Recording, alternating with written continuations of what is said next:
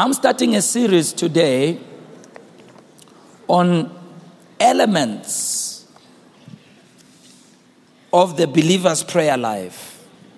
And I'm using the book here, Kenneth Hagin, and of course I'm going to add other things. Elements of the believer's prayer life. I was meditating on this as I was going to share it, that sometimes people... Can we have one of the MCs on there? Sometimes people can get into a religious mode when it comes to prayer,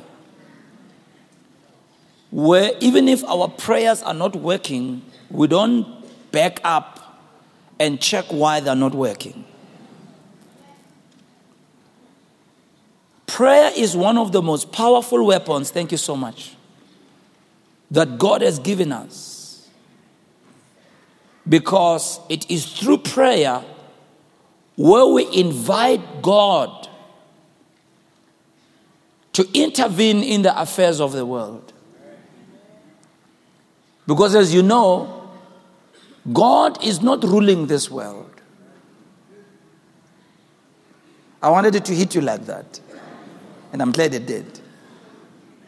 God's not ruling in this world. Because we already know from 2 Corinthians 4 that the devil is the god of this world. It says, in whom the god of this world has blinded the minds of those who believe not. But it's not God with a capital G, it's God with a small g. Satan is ruling this world. And God can only have control to the extent that we as believers give him that rule. Or God can have rulership in the world to the extent that we as believers exercise our authority. Now, there are things that God will do sovereignly. He's God. God will do what he wants to do anytime he wants to do it. But the sovereign part of God is very limited when it comes to the planet Earth. As a result, when you read the Bible and you read about all renewals, revivals, outpourings, whatever term you want to call, all the renewals, all the revivals, all the visitations, all the outpourings of the Spirit came as a response to people praying. It was men and women who took time to pray and seek God and ask God. And they did so oftentimes for weeks and months and years. And sometimes the manifestation of their prayer didn't come at that time they prayed. It came years later. Because when God put Adam and Eve on the planet Earth and gave them dominion and authority, God did not retract that. He put them in the garden. He said to them, I give you dominion, authority and power to rule, to govern. In fact, when you read Psalms chapter 8, which Jesus quoted later on when he was preaching, O Lord our God, how excellent is thy name in all the earth. Then it says, what is man that you are mindful of him, and the son of man that you visit him? It says you've crowned him with glory and honor, and you have given him authority and power, and you have made him a ruler on the earth. And so when Jesus spoke to the people of his day, he asked them the question, don't you know that you are gods? He was quoting what David says. Also not God with a capital G, but God with a small g. God in the sense of a ruler. God in the sense of someone who has authority. God put man on the earth to have authority, rulership, power, governance. In the words that God spoke to Adam, he says, keep the garden, look after the garden, and keep the intruder out. Take care of the garden. Don't be passive. Be active. Don't be a spectator. Be a participator. Don't be a follower. Be an initiator. Don't be passive. Get into the act.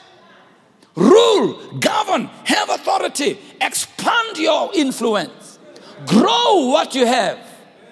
Keep the intruder out. Be on guard. I give you authority. But when Adam and Eve sinned, they gave that authority into the hands of the devil. That's why when the devil was tempting Jesus, he said to Jesus, "Bow down before me. If you bow down before me, I will give you all these kingdoms.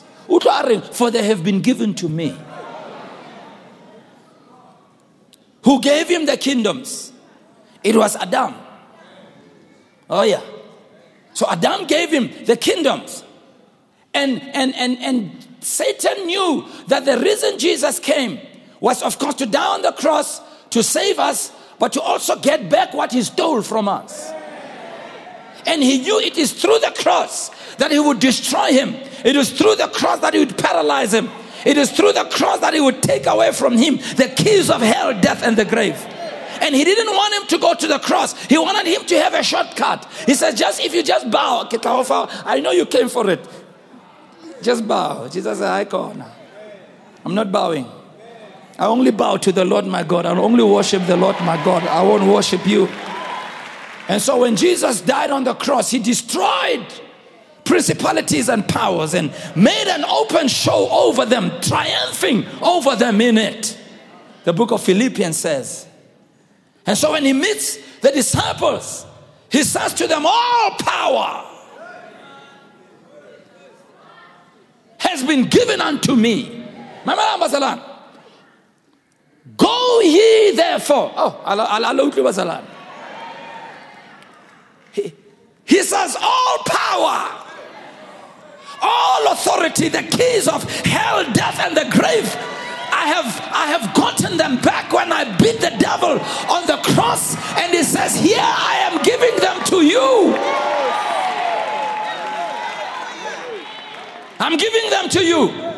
Go therefore into all the world and preach the gospel to every creature.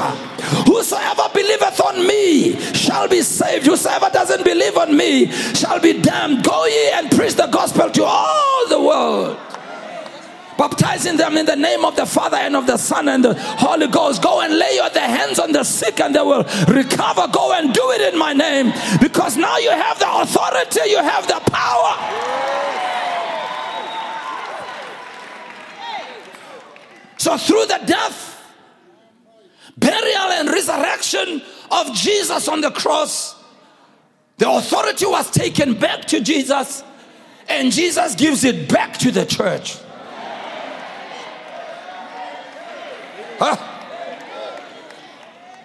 And so it's the church, when it exercises its authority, its power. It's the church when it knows who it is, what it can do, what it has, how far it can go. It's the church. Oh my goodness, it's the church. It's the church. It's the church. I said it's the church. I said it's the church. It's the church. Jesus says, whatever you will bind on earth shall be bound in heaven. Whatever you will loose on earth shall be loosed in heaven. If two of you shall agree on earth as touching anything, they will ask of my Father in heaven, it shall be done unto you. Can I hear an amen in the house?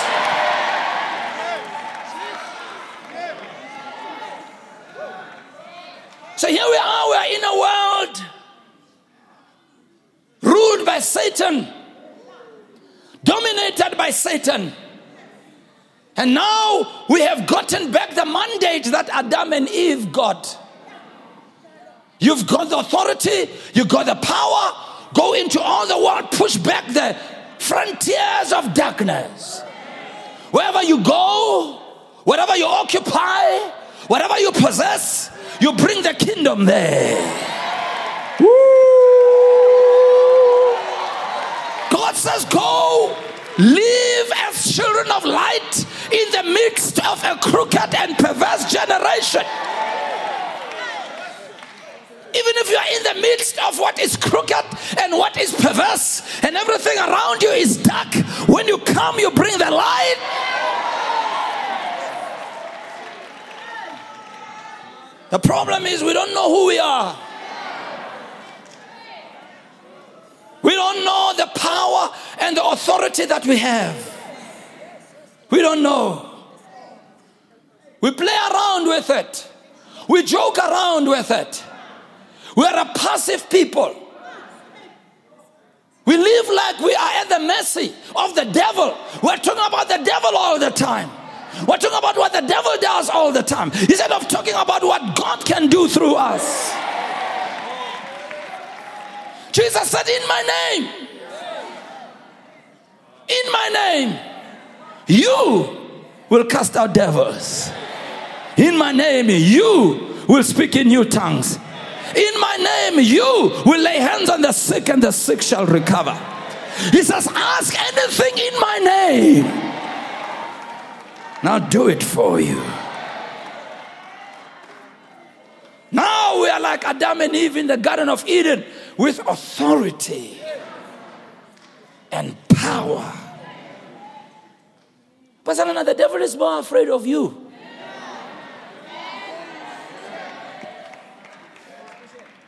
We were talking with Apostle George Ryland. Some of you may know him, some of you may not know him. We've reconnected with him after many years. And he was telling me about one of the members of his church who had somebody who was into some foreign, some funny spirits who were living with them. And this person was actually mocking this guy to say, you talk about Jesus, we go under the water. Now those things are correct. He says, we go under water. We go into the seas, under the rivers. We deal with the spirits there. You think you are something.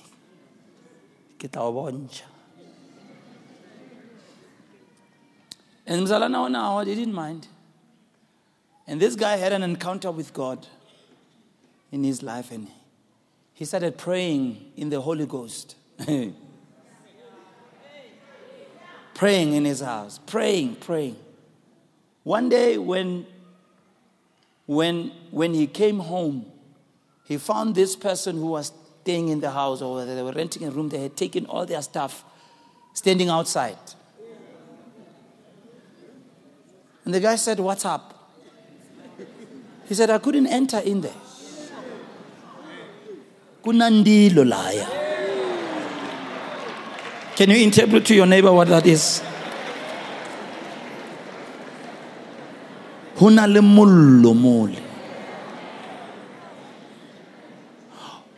I remember one of our church members many years ago, their mother also had gone through that same experience of going underwater. And the mother, in discussion with him, was angry with him. He said, Luna, your church. She said, we work at night. We move at night. We go into churches, into houses. We SAA, we fly. I tell you. Literally, she didn't hide. She said, but there are places we can't enter.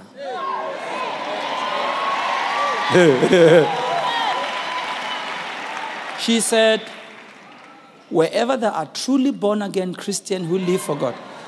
Isn't Lunaba Pilang Mabata? Or for our international audience in Oslo. Sorry. I just spoke in my local language. I'm talking about people who don't live for God. When I said Mabata, it's, I don't know, it's they don't live for God. No, that's all it means.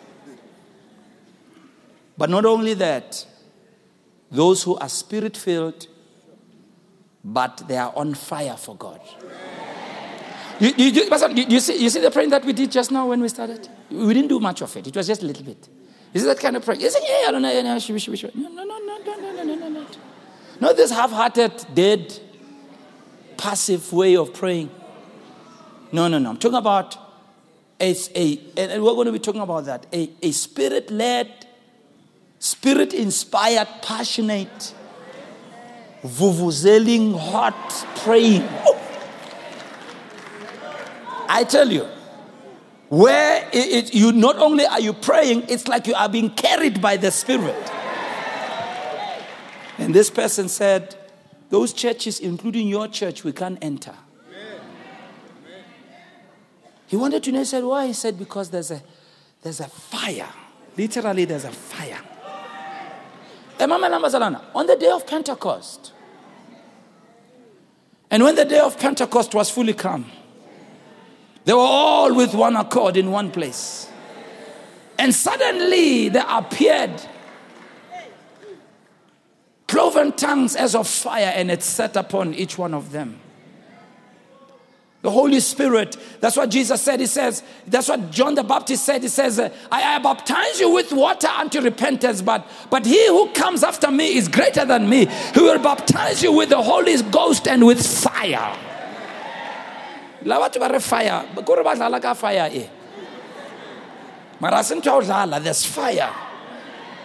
And that fire, the devil cannot penetrate. It is the same fire that was escorting the children of Israel in the wilderness. Woo! It was a pillar of cloud by day. It was a pillar of fire by night. Can I hear an amen? It was the same fire that fell upon the sacrifice of the prophet when he called fire from heaven. Can I hear an amen?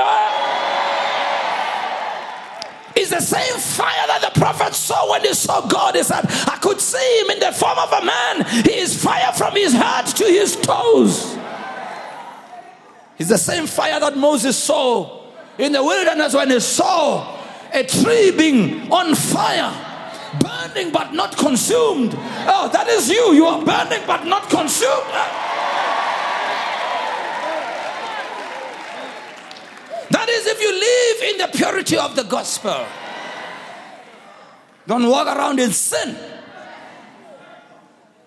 And if you're not a dead, passive Christian, but you're an active Christian who prays, reads the word, and exercises the authority. You have authority. I said, you have authority. How is authority exercised? How does a king exercise authority? A king exercises authority through words. A king just sits and speaks. And it happens.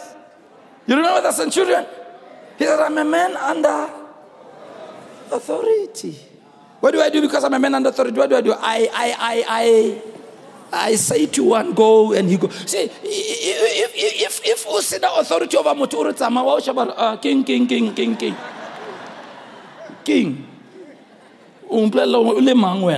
Who are you to tell me to do such and such? Because you don't have authority. But when you have authority. Now listen, Bazalan. Our authority is dispensed through words. Okay, words we declare. I'm going to do a series in December on declare. I'm already there. Declare. Our authority is dispensed through, so we make declarations. So we speak. All right. So there's a lot of speaking that we do, but let me focus on the speaking in prayer. We talk to God. And invite God to intervene in the affairs of the world. We speak. And it's through the speaking and the talking to God, which we call prayer, that we expand the footprint of God's influence. The good thing with prayer is that it is boundaryless, it is limitless, no distance affected. You can bring God on a situation in Oslo, being in South Africa. Oh. You can bring God on a situation in 2075 when you're praying in 2019. You can bring God's presence on any age group. You can pray for someone who's exposed themselves in evil, and it can build a hedge around them. Not knowing where they are. That's what God's given us. Prayer is one of the most dangerous weapons we have. But it's one of the things that is mostly misunderstood by people. People don't know what constitutes prayer. What are the elements of prayer? And so, I want to unpack that. I may just cover one point because we're almost... Oh, it's time up. Serious. I'll just go for 7 minutes and we'll close. We did pray when we started. You want me to continue? Yes. All right. To me, it's almost like... if you don't have the right ingredients for prayer, you're not going to get the finished product. It's like when you're baking. If you are baking and you use milli-meal instead of flour, no matter how sincere you are. You see, we pray with sincerity. Mara, we are using milli-meal. So even if you are sincere, you are sincerely wrong. Look at your neighbors. I think he's talking about you. So let's look at the elements of prayer quickly. Several of them. I'm going to be, for the next 3 days, today, tomorrow, and on Thursday, because on Wednesday rather. So it's today, tomorrow, and Wednesday, and on Thursday we'll cover that thing. The first element of prayer is fervency. Fervency. These are elements of an effective prayer life. I want to have an effective prayer life. I want the devil to get nervous when I'm praying. Yeah. I want to know that when I'm praying, things are going to change. It's not just any religious observance. It's not just being, trying to tick the box that I prayed. No, I want to pray and see things change. Can I hear an amen? Amen? James chapter 5, verse 16 to 18. Let's have it up on the screen, please. James chapter 5, verse 16 to verse 18.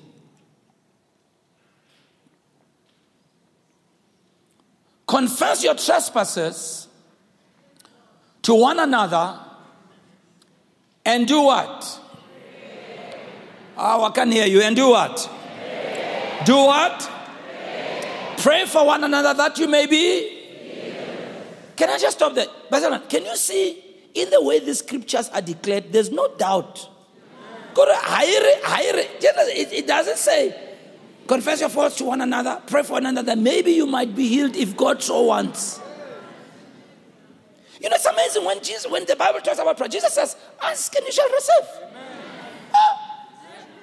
Knock and the door shall be opened. Yay!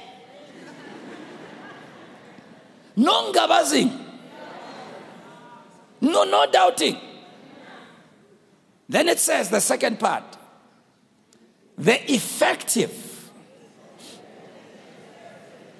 fervent prayer of a righteous man availeth much. Now, before let's clear up this righteous part. Because some of you think you are not righteous. Some of you don't feel righteous. I like the way you are looking at me. Yeah? I like it. The word righteous is a legal term. It used to confuse me, righteous. I would picture somebody, like muhalalate. I used to picture something that's glowing. You are holy. There must be some righteous. Then I found out the word righteous is a legal term. The word righteous means right standing. In other words, you have a right standing. You are not wrong. You are right. Or you are on the right side of the law. That's what it means. And because you are on the right side of the law, you deserve to have certain privileges. Are you here, Bazalon? When you sign a contract, there's a thing at the bottom that's called terms and conditions. Right? So the contract does work predicated on you following and listening to the terms and conditions. If you fulfill the terms and the conditions, then you have a right standing with the insurance company, and you can get what rightfully belongs to you. Mama Elane, it rightfully belongs to you. It's you. They're not doing you a favor. No, it is yours. This is borrowed from the practice in those days where they had royalty. Kings who ruled. If you've ever watched some of the old movies, you'll know that a king had the prerogative to call certain people to have audience with him. But if you wanted to have audience with the king, you needed to be given the privilege to approach. And the king would always carry a stick called a scepter. And when you read about Jesus, it talks about Jesus having the scepter of righteousness. This is how it works. This is how it works. You go to the buckler. You say, I'd love to see the king. And the buckler takes you to the king and says, stand over there. Your Majesty, here is Mandlenkosi.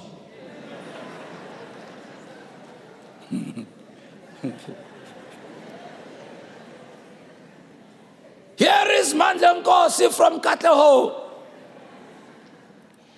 He is requesting audience with you. Now the king could decide to say yes or no. Let's assume on that day the king is in the right mood. And so the king then says, yes, Mandlenkosi can approach. Now you don't go all the way. So Mandlenkosi comes and you stand there. Fall down. Yeah, it's a king. You people, you don't have respect. You fall down. And the king says, stand up, Mandlenkosi. Or raise yourself, Mandlenkosi. And he takes that scepter and points at you. Say, Mandlenkosi, listen. You have a right to approach. You have a right standing with me. Mandlenkosi, you are righteous. Mamela. Righteous is not what you do, is what is imputed.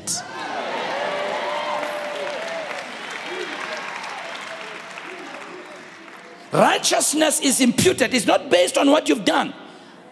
It's based on the one who decides to declare you to be having a right standing. 2 Corinthians 5:21. Let's have it up on the screen. 2 Corinthians 5:21. Oh, Jesus. For he made him who knew no sin to be sin for us, that we,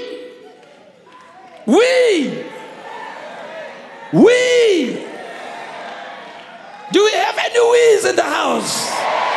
I said, do we have any we's in the house? He made him, when Jesus went on the cross, when he hung on the cross, he came in as your substitute. He came in as the one who comes in your place because of our sin, because of our wrong, because of our unrighteousness, because of everything. We were on the wrong alongside of God. We were unrighteous. We didn't have a right standing with God. But Jesus said, I will go in your place. Jesus said, I will go and suffer in your place. So he goes on the cross. Not only does he carry my sin, he becomes sin for us. That we, can I hear the we saying hallelujah? That we might become the righteousness of God. Mamelang, in him. Hang in there, hang in there, hang in there. The word in him is also borrowed. It's borrowed from farming. When they farm, particularly with trees, if you want to bring a tree from another country and bring it to your country, you take a branch of that tree and you come to your country to a tree that already exists. It's already planted. It is already alive. And you make an incision on its stem. And you take the branch and you put it in the tree.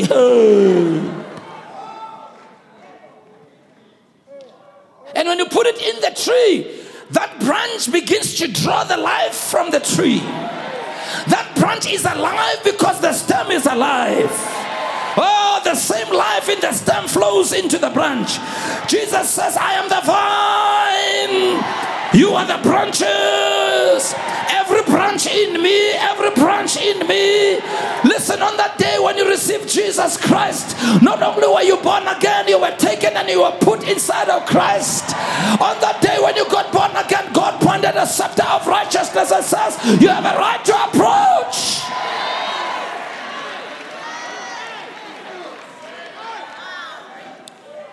Elijah was a righteous man. Let's go back to the scripture. It is the effective, fervent prayer of a righteous man.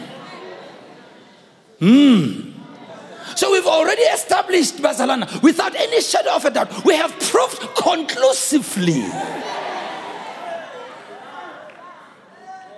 that these righteous people is the ones who are sitting here tonight. Oh, somebody shout here tonight. And everybody who has called on the name of Jesus, everybody who has said, Jesus, come into my heart, God has thrust a scepter of righteousness to you. You have a right to approach. You have a right to ask. You have a right to be listened to. You have a right for your prayers to be heard. God says, call upon me. Yeah. The effective, fervent prayer of a righteous man avails much. Let me read you in another translation. This is one of the best translations, and I'm glad one of our church members went and got this translation. If you're able to get it, Amazon. If you want to go on the internet, Amazon.com, you'll get this translation. It's called the Worrell translation. Worrell. Do you have the Worrell translation? Have you got? You don't have the Worrell translation, ne? Auna yona ne? Shem. Haunkutli ne? Ko shabila ka zengzong ka speed ko usositse ne? Uno sarla nore ka go bona ne? For a while you were just Bless them. The righteous people. Bless them. Now, this is how the Worrell translation reads. And I'm going to ask you guys at the back to prepare me the Amplified Bible afterwards. Ire. And I'm verse 16. Ire. A righteous man's inward supplication avails much. A righteous man, inward supplication avails much. When it talks about fervency, I want to talk about that a little bit. Verse 17 says, Elijah was a man, who tried in verse 17? Elijah was a man like us. So it's just clear, Elijah was like you. He prayed earnestly, fervently. He prayed earnestly, fervently, that it should not rain. And it did not rain on earth for 3 years and 6 months. Verse 18, and again, he prayed, and the heaven gave rain, and the earth brought forth its fruit. Elijah was like you. In other words, whatever Elijah did,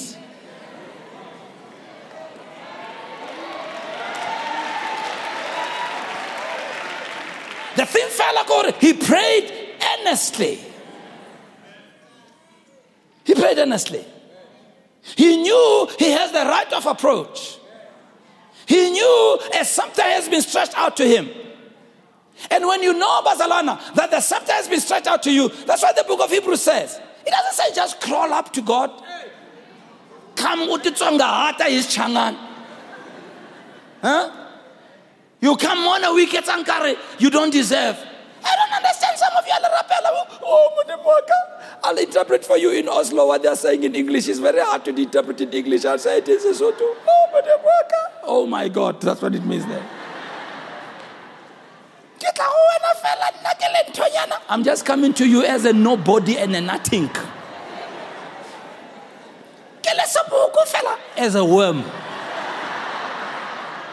Hey. How many of you are sitting next to a worm tonight? Look at your neighbor and say, hello, wormy.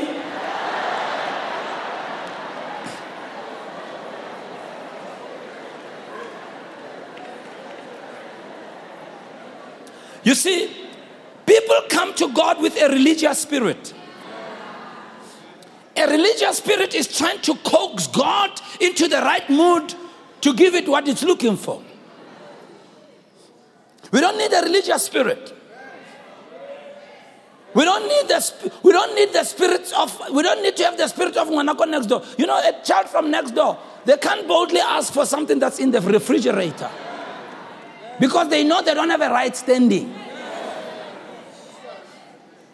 When it's your home, you don't even ask, you just take. The Bible says, therefore, come boldly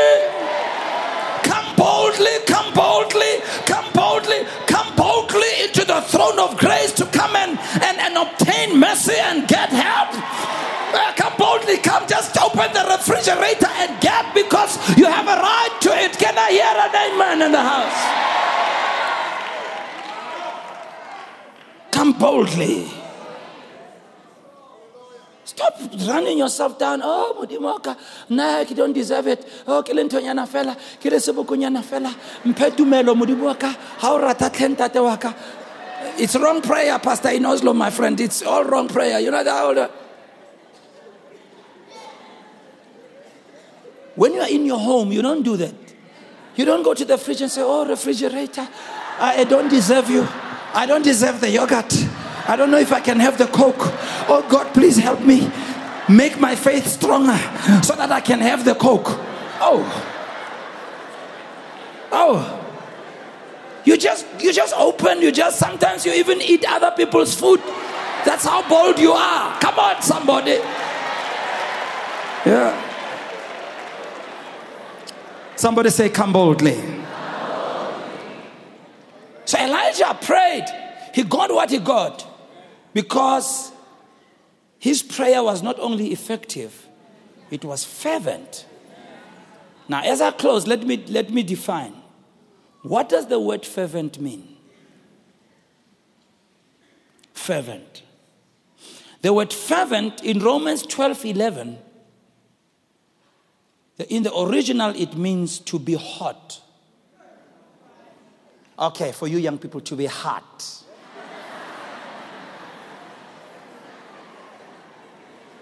To be hot.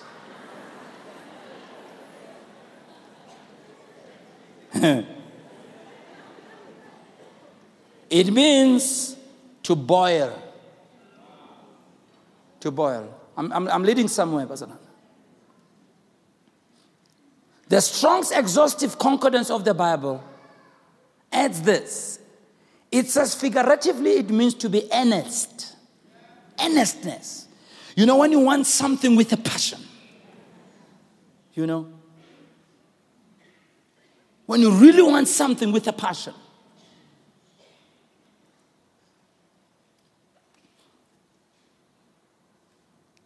Earnestness, fervency is what we need in prayer. It's exemplified by Epaphras. When he prayed for the Christians in Colossae, in Colossians chapter 4, verse 12, Paul says about Epaphras, he's laboring fervently for you, Colossians, in prayers. That expression, laboring fervently, indicates a striving or a wrestling.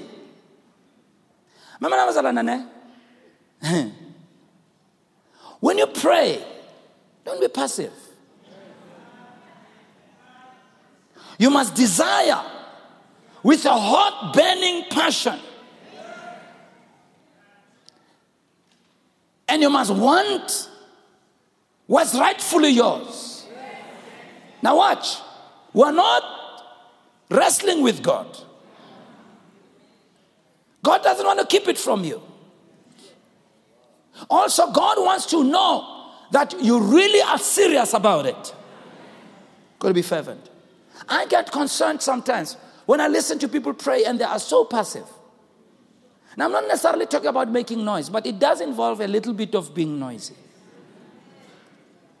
Some of you are too nice. You are too nice when you pray. It's almost like you're not desperate. Listen, if you're going with your child, let's assume you have your 2-year-old child. Let's assume, even if you don't have them. Just imagine for now. And you're crossing this road. And as you cross the road, right, then they kind of, you know, run, get out of your grip and run into the middle of the road. And then you see a taxi coming at 120 kilometers per hour towards your child. Huh? Let's give the child the name. What do we call the child's name? Yeah? Mom? So Mom, give me an easy name. Yeah? I say Mandlenkosi. I man Mandlenkosi. But Mandlenkosi come. I we've used Mandlenkosi. Give us another name. Huh? Sipo. No, Arabatan Lasasutu, but Arabat. Huh? Tsukhofat. That's a nice one. I want one that is very active. Yeah? Makoloi. That's another name. Ma? Mpumi? Tumi? All right. Now, let's call this child Tumi. They've given him so many names. Is there a Tumi there? Forgive. Now just imagine, yeah, you're crossing the road, all right, and to me, bro, runs into the, and then you see a car coming. Some of you, the way you pray, you would go, to me, koloikieo. That's how you pray, some of you. That's how you pray. To me, a car is coming. To me, you're going to be involved in an accident. To me. Yeah, that's some of you, that's how you pray. That's what God hears. You know, just to me. Please to me. Never. When you see a car coming, to me. What's that on? Listen to me. When your heart is on fire,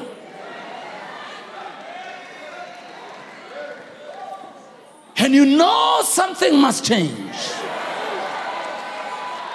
and you can see danger is on the way, and you want to avert that danger, you lay aside who is sitting next to you. You don't care who's looking at you. You don't care. I hear an amen? This is the kind of praying that will make you go on your knees, that will make you go on your stomach. This is the kind of praying where you will forget who's sitting this side, because a car is coming to knock to me down. I've got to save to me.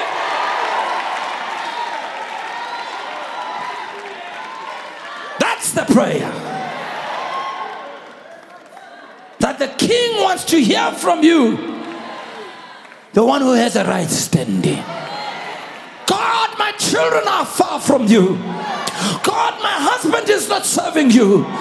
God, they're telling me I'm going to lose my job. God, there's somebody who's attacking my home. The devil trying to hold my home. Oh God, in the name of Jesus. Get some fire into your spirit.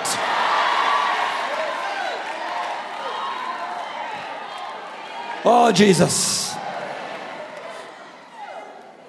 I remember 1979. This will lead into the second point, but we will cover it tomorrow. I'll cover it now, cover it tomorrow. I don't know what I'm saying, but I'm saying.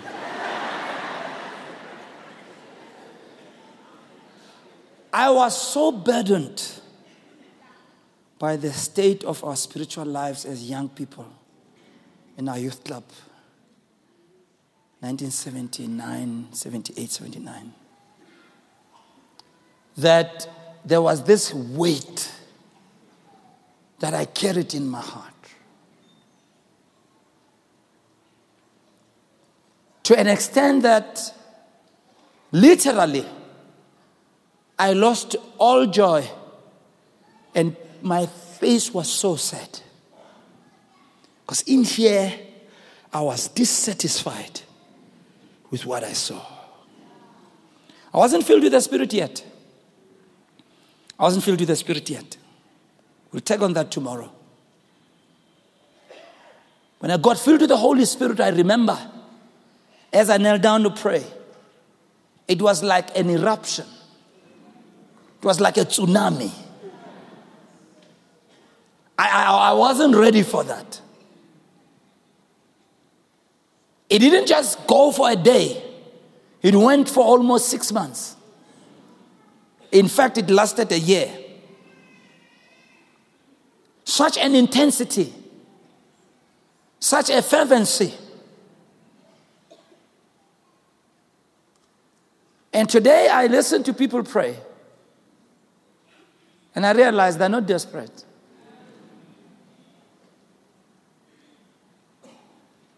To me, is not crossing the street with a car coming. Not desperate. That's why people can be half-hearted. It's almost like you have to, you do something to get them to pray. But you see, when things are falling apart, and the only way for it to turn is for God to intervene. That woman who came to Jesus, who was not even an Israelite, she was not a Jew, but she came to get something for her child, and she was not going to go home empty-handed. It's that kind of praying where nothing is going to stop you. No comment is going to stop you. Nobody taking your seat is going to stop you from finding another seat to pray. Not a puncture will stop you. Not a speed trap will stop you. No rain will stop you. No cold will stop you. No sickness will stop you. No disease. No amount of fatigue will stop you. You got a fervency in your heart. You're going to get it. This woman comes to Jesus, says, Jesus, my child is not well. Jesus said, I'm not going to take the children's bread and give it to dogs. If it was some of you, that's when you're not desperate. So when you're not desperate, you get offended by small things. Some of you are easily offended. And on the other side of your offense is an answer from God. I'm telling you. Yeah, easily offended. When you're desperate, you don't care what they call you. You don't care how they treat you. I've got to get what I'm looking for.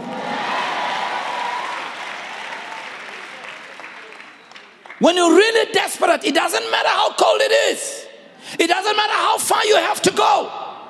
It doesn't matter what time you have to get there. It doesn't matter even how you get there. If it means you walk, you walk. If it means you hike, you hike. You will get there when you're desperate. Yeah. You know when you're desperate and you're looking for answers and you heard about so-and-so on the other side of the South Africa? Yeah. You spend a lot of money going to them. Even if you didn't have a car, you got there. You crossed the border. And when you got there, you paid a lot of money. A lot. Whatever they said, 20,000, 50,000, you paid it. They told you at night you must go stand in the garden and be naked. You were desperate. You stood there naked like a banana, just naked. I mean, really. That's what desperation does. They told you to drink something. You didn't even ask if it was healthy. You didn't ask what was in it. You drank it. Look at you. Look how nice you are today. Look how particular you are today. Look how sensitive you are. That's why I know when people don't have desperation anymore, prayer doesn't matter anymore. The things of God don't matter anymore. Worship doesn't matter anymore. Commitment doesn't matter anymore. See, when you're desperate, there's nothing that can stand in your way. Years ago, I met a friend of mine. This lady, I can't call her a friend, but you know, we used to be in the same class with her. Yeah, she was a friend for a bit. I was used to her. So many years later, I met this lady. I bumped into her, actually, in some of the area in Soweto here. You know, it's been years I hadn't seen her. And she got married quite early, this lady. You know, and I was shocked. She's married. She has a child. And then she went into some church, you know, and they were very argumentative so we were arguing about doctrine. So there we are, you know, we were arguing. And she was saying this, and I was saying this, and I was saying. And her child ran into the street. What we are talking. Now I'm talking to her. All of a sudden, I just saw her eyes get big. Now, unaroti stiletto bazalwa. Unaroti the high cops. It was on a Sunday. She was beautiful. I mean, you know, when you are wearing those things, you know, you ladies, when you have the stilettos, now you don't run. You must walk and you must swing when you walk. Anybody knows what I mean? I can't walk like you. I can't walk like you. I'm not a lady, but you must swing. You know, it gives you a swing. Oh, you are not swinging, some of you. I'll show you how to walk, ladies. If you don't know how to walk, I'll show you how the right way to walk. When you're wearing stilettos, you swing. And then you must keep the upper body still. And when you look like this. And you don't smile, eh?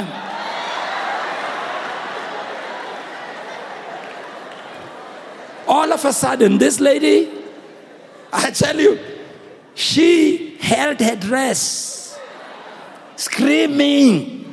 I don't remember what the child's name was. Her back hanging. I've never seen that. She ran into the street to go and grab the child. And you know, she left. She never even came back to finish the conversation. She left. Ever since she left several years ago, I haven't met her since. I've never seen a lady run like that. That's desperation right there. That's desperation right there. Let me have my verse in the Amplified Bible as I close. Let me have my verse. James chapter 5. I said I want it in the Amplified Bible. Let's have it up on the screen. Even on the big screen. Confess to one another, therefore, your faults, your slips, your false steps, your offenses, your sins. And pray also for one another, that you may be healed and restored to a spiritual tone of mind and heart. Watch. The earnest, heartfelt, continued prayer of a righteous man makes tremendous power available. Dynamic in its working. Your praying brings the power to bear. Your praying brings God on the scene. Your praying introduces a chemical reaction. When things were stable, when everything was normal, when everything was going downhill, when everything was getting destroyed, this heartfelt, continued prayer of this righteous person made tremendous power available. It wasn't raining, but when you prayed, it started raining.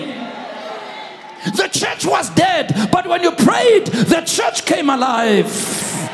They were not walking in healing, but when you prayed, the healing came. They were demon possessed, but when you prayed, the demons left. It makes great, tremendous power available, dynamic in its working. When you pray, the power of God goes into action and starts to interact and interweave and get into a situation. Just like when you pour a product in something and that product begins to work its way into the system and begins to get into the system and it starts changing everything from the inside, and you don't see it on the outside, but it has gotten into the system. It has begun to change things in the system. Begin to pray for your home. Even if it doesn't change today, the prayer has gone into the system. Begin to pray for your church. Even if it doesn't change today, the prayer has gone into the system. Can I hear an amen in this house? Please don't take the verse away. The earnest, heartfelt, continued prayer of a righteous man makes tremendous power available. That power is potentially there, but only activated by your prayer. Just like a loaded gun, loaded with power, waiting for someone to pull the trigger. When you pray, you pull the trigger. It's the prayer that releases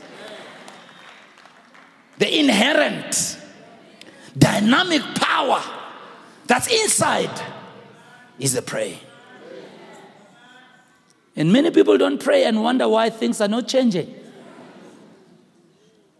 You didn't activate the change through your praying. My desire is that as we continue to pray tomorrow, Wednesday, Thursday, that you'll begin to activate certain things. Mama Lambazalan. You know what I like about this?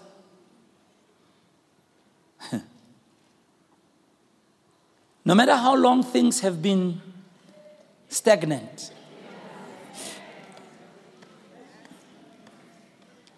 and inactive, when you initiate the process, it's just like a seed. You know, you can take a seed and put it on a shelf for years. It sits there.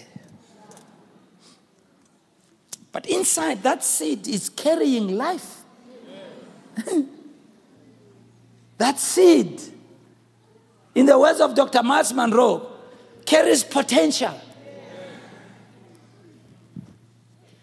It's life that as yet is to be revealed. It's ability that can become. That seed carries possibility. And when you take that seed and put it into the soil, God has designed a seed that the minute it comes into contact with the soil and the minute it gets moisture, all of a sudden the seed changes form and it starts to release what's on the inside of it.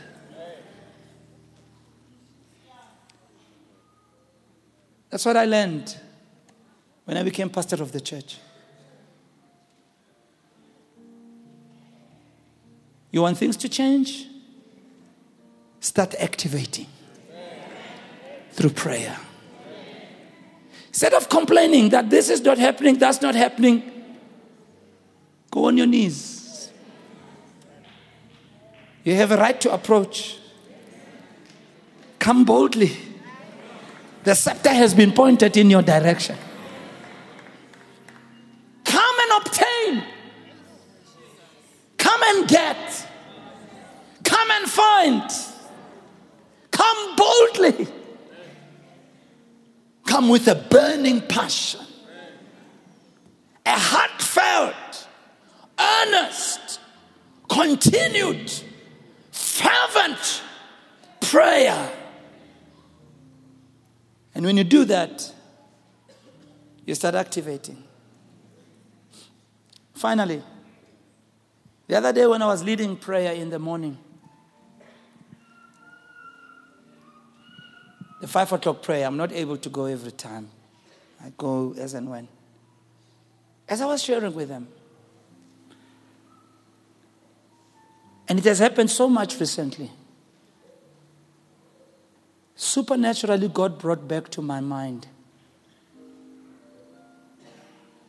the times of prayer I spent in 1980 at Bible school. I don't know why in my life, but the months of September and November always carry something significant spiritually for me. Now, I'm not going to make a doctrine out of it. And I'm not saying it's every year. But many significant things have happened in these 2 months in my life. And I'll never forget the prophecy God gave me on the 18th of November, 1980. It's a very long prophecy. Over the years, I've seen that prophecy, different aspects of it come to pass. You know, I've learned something, Bazalan and I. I'm just going into the prophetic a bit for now. I've learned something how God works. That when God speaks to you, you can understand what He's saying and assume that it's going to happen within a certain time, in a certain way, and maybe even believe it has happened. But I found that some things that God says have got several layers of the same thing. Several layers that, yes, it has happened on the one level, but there's another level of it and another level of it. And I began to see that I was praying for this. Yeah. I was praying for a church like this. A church that's vibrant, has a passion for God, where the uncompromised gospel is declared.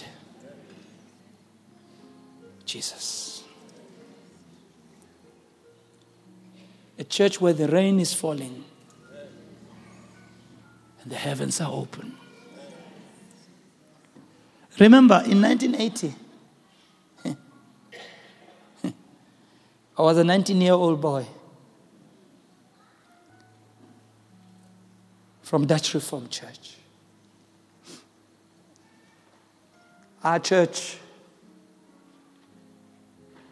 that I went to seats about 200 people at the most, if not less. I hadn't had a mental image of a church larger than that. No, a church that operates in the way we operate. Huh. But it was vision born on my heart as I was on my knees, and I saw it. I saw it. And I remember praying in the Holy Ghost, in the Spirit. And I wrote down this prophecy. And this prophecy, God said, you're going to travel the nations of the world.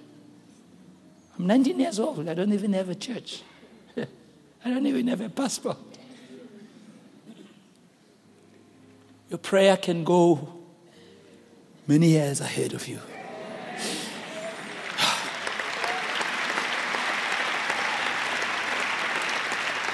Your prayers make tremendous power available. Your prayers activate. You can unlock your future. through prayer. And when people are prayerless, then you have to battle through life. Because there's no dynamic power of God that comes to your aid. You have to make it work in your strength, in your power. You have to use your wisdom. You have to battle it through. But when the tremendous power, the dynamic power, has been made available, then things work out. And as I've looked, how in the last few months, man, some things God said, see that? Remember this? See that? See that? Say, yeah. Sometimes I go back and I read it again. And I, yeah. Imagine what is born on your knees. Imagine the amount of power. Imagine how you activate and bring the power to bear and invite God on the scene. Bring God on the situation. And the more God comes on the situation, the more the footprint of dominion expands and extends. I see you being that woman. I see you being that man. I see you being that child. I see you being that young person. I see you being that pastor. It's been happening recently as I've been home. It's come back more now. I've known things by the Spirit before I came here. Yesterday in the 7 o'clock service, we were dedicating children of several of our pastors. And as I was at home, the Lord said to me, pray for couples who can't conceive. So I called my bishop, Mawan, and we prayed for couples. And if I don't know if you noticed it, Mawan, the men were the ones who were falling down. Did you saw that, ne? Hello? And there were more men than women. I didn't realize there were more men than women. So, the men never fall under their power. By a muscle on that. But God was slaughtering them yesterday. I mean, that anointing as we prayed, the women were falling too. But the men were few. But these things are born here. If you're a prayerless pastor, you'll be the most miserable pastor. The work of God is done not by might, not by power. Spend hours, please. Hours. There's times when it's just been fellowship with God, but there are days when it moves into other dimensions. And you don't tell God when that day should be. Yours is to keep the earnestness and the passion. I can preach till tomorrow. I think I'm going to stop right here.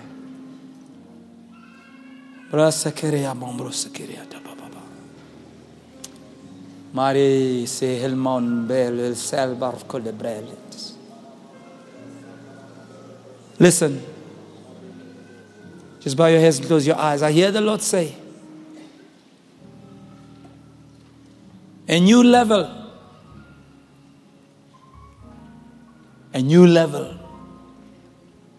Behold, a new level of knowing. A new level of understanding. A new level of discerning. A new level of operating. Yes, a new level of anointing. Yes, another dimension of prayer. Where the power will be released. And the Spirit will flow. And the Word will go into action. And the tremendous, active, dynamic power will change and transform. Yes, a new level. A new level I declare in your life, says the Lord. A new level of praying I declare. Yes, even as you pray, there will be an anointing that will come upon your life like never before. Even for those of you who have walked in that anointing, there'll be a new level, a stronger anointing. Yes, and I'll raise you up to be a prayer warrior. And I'll raise you up to pray about things that have been stagnant, and those things will change and those things will move. And destinies will be transformed. Lives will be remolded again. That which is broken will be fixed. The walls that have been broken will be built up again. Foundations that have been destroyed will be built up again. And yes, the day of the supernatural and the day of the miraculous and the day of the exploits of God will once more be seen. No longer will people walk in dryness. No longer will people walk in seasons where nothing is happening. No longer will people walk in the desert. But of course they will walk in a place watered by God, where the Spirit of the Lord and the power of God flows in ways that cannot be measured. A new day and a new level is here. And it's upon you today. So says the Spirit of the Lord. Raise your hands for a while and just pray in the Holy Ghost. There's an anointing.